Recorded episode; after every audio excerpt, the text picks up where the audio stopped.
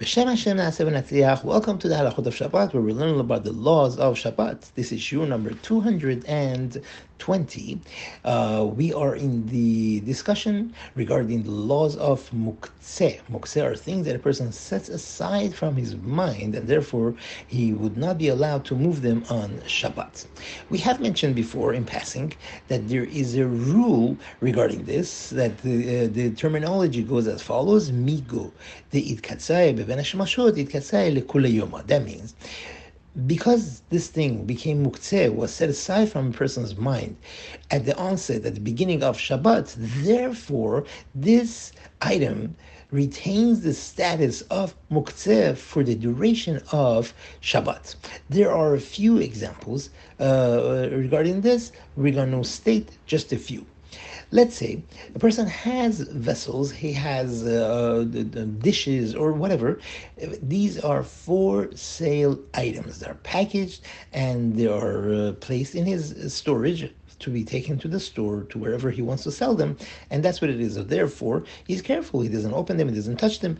Uh, therefore, these things have a status of muktzeh machmat chisaron kis. That means they're muktzeh because they have a value, and he's not going to use these things for any usage except for to sell them.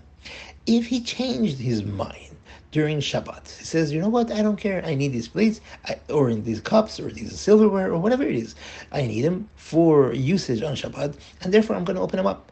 The halacha is that being that in the beginning of Shabbat, these things had the halacha, the status of muktzeh, therefore they remain in that status for the rest of Shabbat a person made pickles, or uh, uh, or he made uh, uh other types of any type of types of pickling, either with with cucumbers or other vegetables, and he placed them either in brine or in vinegar.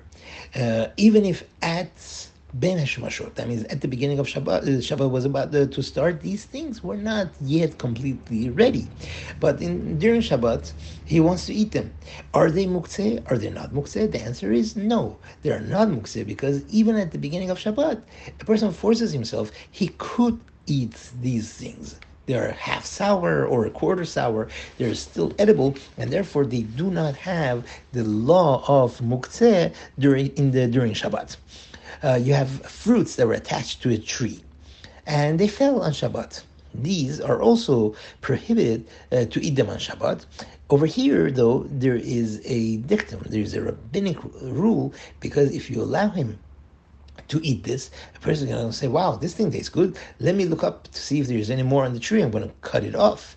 He's going to, by mistake, go ahead and cut the fruit off of the tree. And therefore, our Chachamim said that a person shall not eat the fruit that fell off a tree uh, if they fell on Shabbat.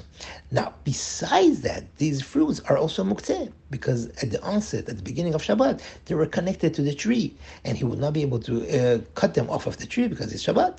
So therefore, they remain muktzeh for the whole Shabbat, even though they fell off the tree. So we have two reasons here uh, to say that it is muktzeh. Uh, some say the reason is because uh, fruits are usually uh, tasty and people like to eat fruit, and he's going to get drawn to eating it. Uh, therefore, we need two reasons to say that they are prohibited. Thank you very much for listening and have a wonderful day.